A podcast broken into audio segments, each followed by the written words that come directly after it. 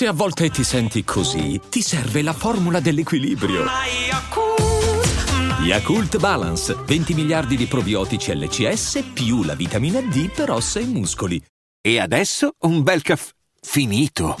Perché rischiare di rimanere senza caffè quando puoi abbonarti a Caffè Borbone? Prezzi vantaggiosi, costi di spedizione inclusi, tante possibilità di personalizzazione e l'abbonamento lo sospendi quando vuoi. Decidi tu la frequenza, la qualità, scegli tra le cialde e capsule compatibili e crea il tuo mix di gusti e miscele. Mai più senza caffè con l'abbonamento Caffè Borbone. Tutte le info su caffèborbone.com. Se c'è una cosa che mi ha colpito, un- una scena che mi è rimasta dentro, diciamo, in Suburra, una delle pochissime scene, è quando c'è l'incontro tra Samurai, il capo degli zingari, e Aureliano, mi pare, dove praticamente uscendo dal, dal luogo dell'incontro, il capo degli zingari dice proprio è una grande vittoria sedersi in questo tavolo. Giusto per far cambiare la percezione che si ha del clan dei Casamonica, che è uno dei clan più importanti a Roma, assolutamente. È, è una realtà per la malavita oggi che è veramente intoccabile.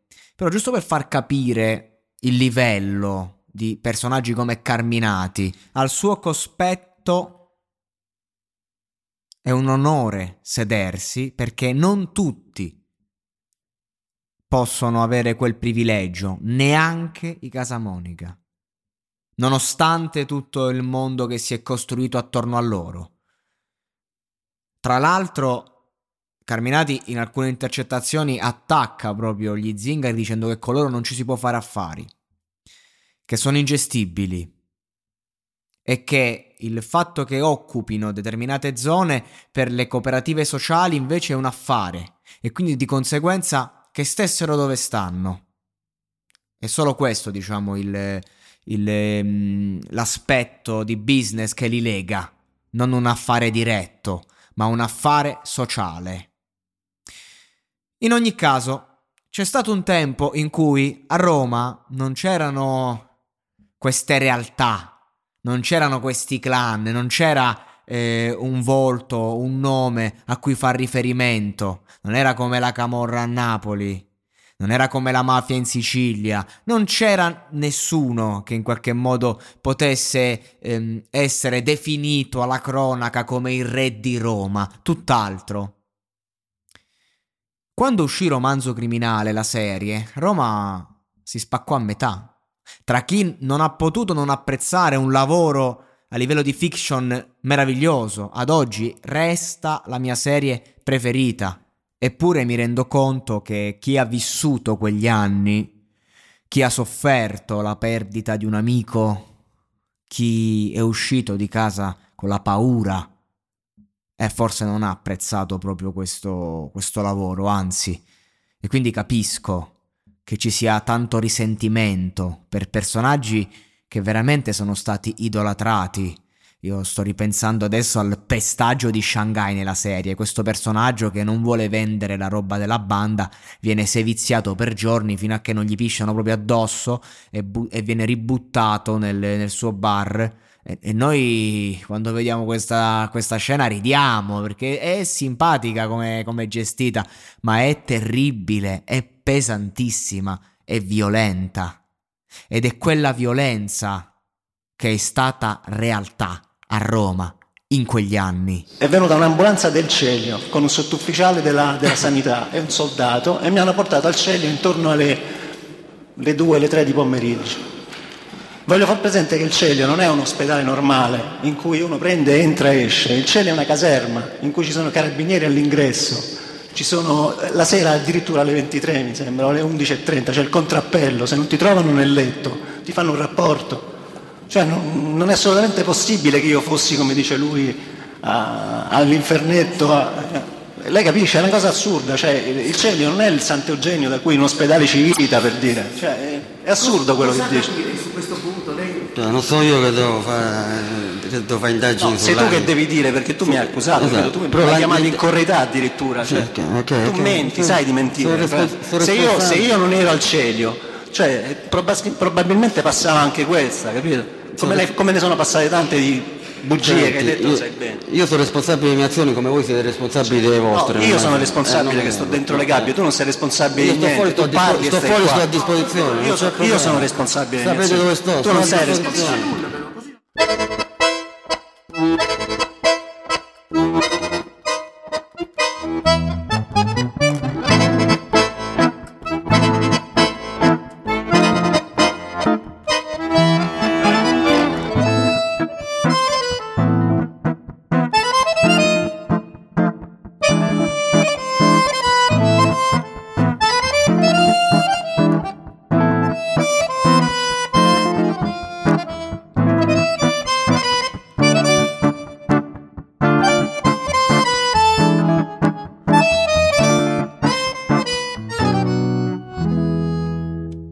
A processo c'è Maurizio Abbatino, detto il freddo nel- nella serie, proprio perché era freddo, era uno che ammazzava e la cosa non lo toccava minimamente, incapace forse di provare empatia quando si trattava di commettere un delitto. In questo caso sta accusando Carminati di chissà quale, quale cosa e Carminati dice che non è vero, che in quel caso ha un alibi reale e concreto. Insomma, migliaia, centinaia le accuse che sono state fatte ai danni di Carminati e non solo, da quelli che sono soggetti pentiti. Ma inizialmente, a fine anni 70, quando il clan dei marsigliesi viene, diciamo, distrutto dai vari arresti e via dicendo, a Roma la situazione è ben diversa e c'è appunto, come ho detto nel primo episodio, Giuseppucci, detto Ernegro, che fonda una banda. La banda in verità si fonda proprio perché Giuseppucci, dopo che si è reso conto un po' della situazione di Roma, che c'era questo vuoto di potere, va in carcere un periodo, questo mh, accresce la sua credibilità, si fa delle amicizie che in qualche modo gli fanno capire come funziona un po' eh, la realtà criminale, lui era un buttafuori fondamentalmente, e si rende conto che è il momento di creare una batteria. E proprio come nelle- nel romanzo criminale, che praticamente gli, gli viene rubata la macchina con eh, dei ferri dentro, è quello che accade davvero. Eh, e quindi di conseguenza a capo del furto di quest'auto con i ferri dentro c'è un uomo che collabora a stretto contatto con Abatino. I due si incontrano, eh, lui e Giuseppucci, e si uniscono le loro, diciamo, bande. E a quel punto viene fondata questa super batteria che inizia a coinvolgere sempre più gente e che diventa la banda della Magliana. Una banda che poi è stata sanguinaria, che ha terrorizzato Roma. Un altro personaggio fondamentale della serie e del- della vita, due sono personaggi, diciamo, importanti in, in questa fase, e sono Franco er criminale, che nella serie è interpretato dal terribile, ma a fatti concreti molti dei fatti della sua vita vengono poi eh, fatti vivere dal personaggio di Er Satana, perché lui è appunto un allibratore di Tor di Valle, dell'ippodromo di Tor di Valle, e poi c'è Nicolino Selis, che invece nella serie è rappresentato dal sardo e- ed è diciamo il contatto diretto tra Roma e la Camorra. Quindi sono questi diciamo due personaggi che prima della banda erano un po' eh, quelli che più possiamo definire i boss lì all'interno eh, nel- nella malavita romana. Come vengono gestiti questi due personaggi? Il primo, Franchino il criminale, era un personaggio abbastanza grosso, diciamo, a livello di mentalità più che di statura. Era uno che sistemava le questioni a ceffoni. E proprio in- durante una delle sue detenzioni, con, proprio con eh, Nicolino Selis, succede che ehm, lo prende a schiaffi per una questione tra detenuti. Questa cosa a lui non, non gli cala. E un giorno è proprio la banda della Magliana, quando Nicolino diventa uno dei boss della banda, a uccidere Franchino il criminale fuori appunto dal- dall'ippodromo. Lo, lo aspettano ed è, mi pare, Abbatino stesso a premere il grilletto. Mentre il secondo, Nicolino Selis, era un personaggio che sì, è stato uno dei boss della Magliana, però sempre col fatto che era legato alla Camorra, non è mai stato visto come membro, perché era una realtà quella della banda della Magliana che nasceva da Roma per Roma, che nasceva per ehm, riscattare comunque delle persone povere, se così vogliamo dire, delle persone che avevano bisogno di soldi e che volevano imporsi sul loro territorio. E ehm, lui diciamo che fece un tradimento, roba di eroina, uscì che era stato arrestato, quindi dal manicomio giudiziario ebbe un permesso, fu ehm, preso per fare una pace, stipulare un rapporto di pace, invece fu ammazzato eh, brutalmente, che poi non è nient'altro che effettivamente la vicenda che coinvolge il personaggio del sardo in romanzo criminale. Mi ha stupito vedere quante cose effettivamente sono reali in quella serie, cioè riprese da fatti reali. Poi i personaggi hanno ogn- ognuno ripreso un po' di cose, un mix di roba, romanzato e tutto, ma fatti concreti. La maggior parte dei fatti è proprio eh, ripresa dalla realtà ed è incredibile perché a fatti concreti sono stati dieci anni quelli della banda della Magliana ma intensissimi e proprio cinematografici, è successo di tutto. Mi viene da pensare quando c'è stata l'esecuzione dei, dei, fratelli Proietti che poi danno il cognome proprio al libanese nella serie eh, da parte di Antonio Mancini eh, che è uno dei membri appunto della banda della Magliana che poi si è pentito e di cui abbiamo la maggior parte delle testimonianze ne parleremo molto che era accompagnato dal personaggio che un po' rappresenta il bufalo eh, di romanzo criminale e insieme vanno entrano in questa casa poi eh, sparano appunto come succede un casino giardino, devono scappare tra i tetti, tra appartamenti, insomma una situazione veramente da film. E quando li prendono il bufalo di romanzo criminale proprio nella realtà eh, l'unica cosa di cui si preoccupava era che il personaggio dei, dei proietti appunto che, a cui aveva sparato fosse morto perché voleva vendicare eh, Giuseppucci ammazzato dagli stessi eh, anche se si dice che in verità fosse stato Carminati stesso ad ammazzare, ma sono dicerie, i fatti eh, processuali sono altri. Mentre invece Mancini diceva no, speriamo che è vivo perché sennò ci danno l'ergastolo.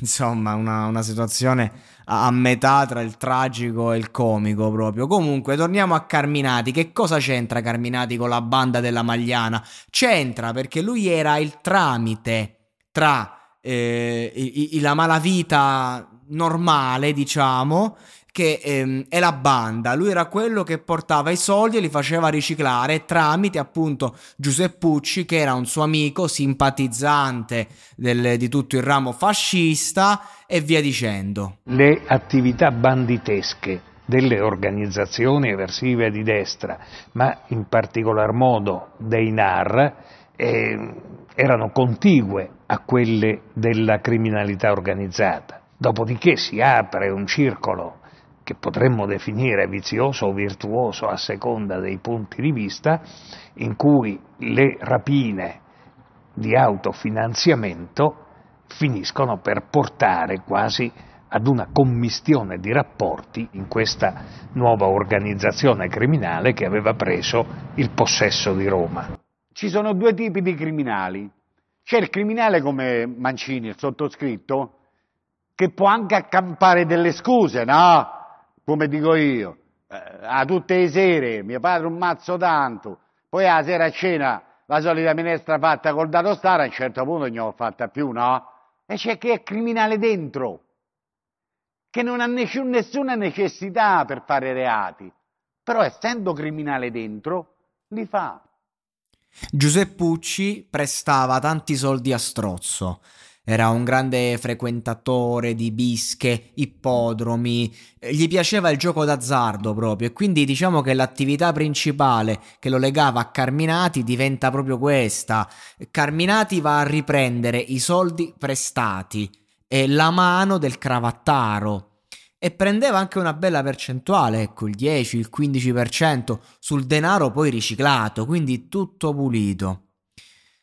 Un giorno, insomma, viene dato un borsone pieno di armi in custodia a un tale Aleandri, membro di spicco dei NAR.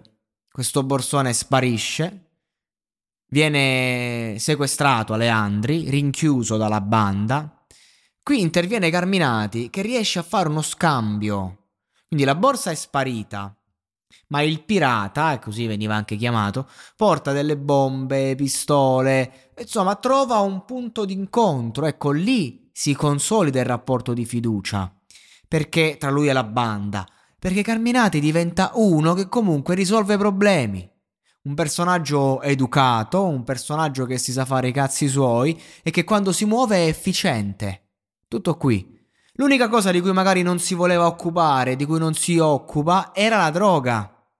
Lo stesso Abbatino, durante, eh, che, che, ha detto di tutto, sulla droga non ha mai accusato Carminati, che ha sempre ripudiato quella roba lì. Cioè lui si è occupato di tante cose, però ecco, fondamentalmente diciamo non ha venduto la droga direttamente, anche se a fatti concreti, cioè tu sei parte eh, di quel movimento che si si regge diciamo sul mercato della droga quindi insomma c'è chi dice come appunto Mancini detto l'accattone non l'avevo ancora detto e, ehm, quindi di conseguenza tu stavi con noi dice stavi con noi quindi di conseguenza non, non ripudiare la droga perché sulla droga comunque volente o nolente ci hai mangiato. Poi insomma c'è un, una famosa rapina in una filiale dell'Eur di una banca storica eh, una rapina a, a, regola d'arte, un capolavoro è stato definito, no, praticamente messo da parte, sequestrato 35 persone all'interno, hanno rubato una quantità di denaro veramente eh, enorme eh, e lì c'era appunto Carminati e la sua banda, diciamo, di, di, compari stretti. Questo per dire che Carminati era uno che portava soldi, portava soldi su soldi da riciclare. Quindi vuol dire entrate eh, a Giuseppucci, alla banda, eh, a, a, chi lavorava per tutto il riciclaggio. Carminati era un personaggio comunque desiderato all'interno di, quel, di, di tutto quel procedimento che era la malavita romana eh, di quegli anni. È sempre stato così lui, uno che, che, portava soldi, portava prestigio ed era rispettato. Alla morte di Giuseppucci e a Bruciati, che diciamo erano quelli che eh, andavano pazzi più per Carminati, che lo vedevano proprio come un personaggio fantastico, no? Uno, uno che non aveva mai dato problemi, appunto. E tutti i contatti, eh, tutto passa a De Pedis. De Pedis, che nel romanzo criminale sarebbe il Dandy, è uno che eh, quando muore e muore eh, ammazzato da sempre personaggi della banda che poi insomma carcere, non carcere, si sentono traditi dal fatto che lui a un certo punto smette di pagare perché i suoi soldi sono tutti puliti. Muore incensurato comunque. Muore che praticamente ormai ha talmente affari legali che si tira fuori dalla malavita. Ed è questo il discorso che un po' lo porta a morire, non un po', lo porta a morire. Perché la gente inizia a dire, oh questo non ci paga più, dice ma io non vi devo pagare. Io non guadagno più con eh, il mercato nero. Quindi io non devo darvi proprio niente, io sono un'entità a parte. E questa cosa è come un tradimento. E parliamo di un personaggio che aveva rapporti in Parlamento con Andreotti, per intenderci. Uno che si è fatto seppellire nella basilica di Santa Polinnare. Non, non ti puoi far seppellire in quella basilica. È chiusa. Solo lui strapagato per arrivarci, insomma, non, eh, gi- giusto per far capire la grandezza eh, di questo personaggio, Quant- quanto, eh, quanto sarà comprato a livello proprio legale, perché poi c'è la, la parte in cui la banda della Magliana eh, si distrugge, finiscono tutti in galera, solo lui rimane fuori a fatti concreti, solo lui rimane eh, pulito, solo lui rimane quello che in qualche modo ehm, continua a, a, portare avanti ehm, le radici, ma disso- dissotterrandole dal terreno.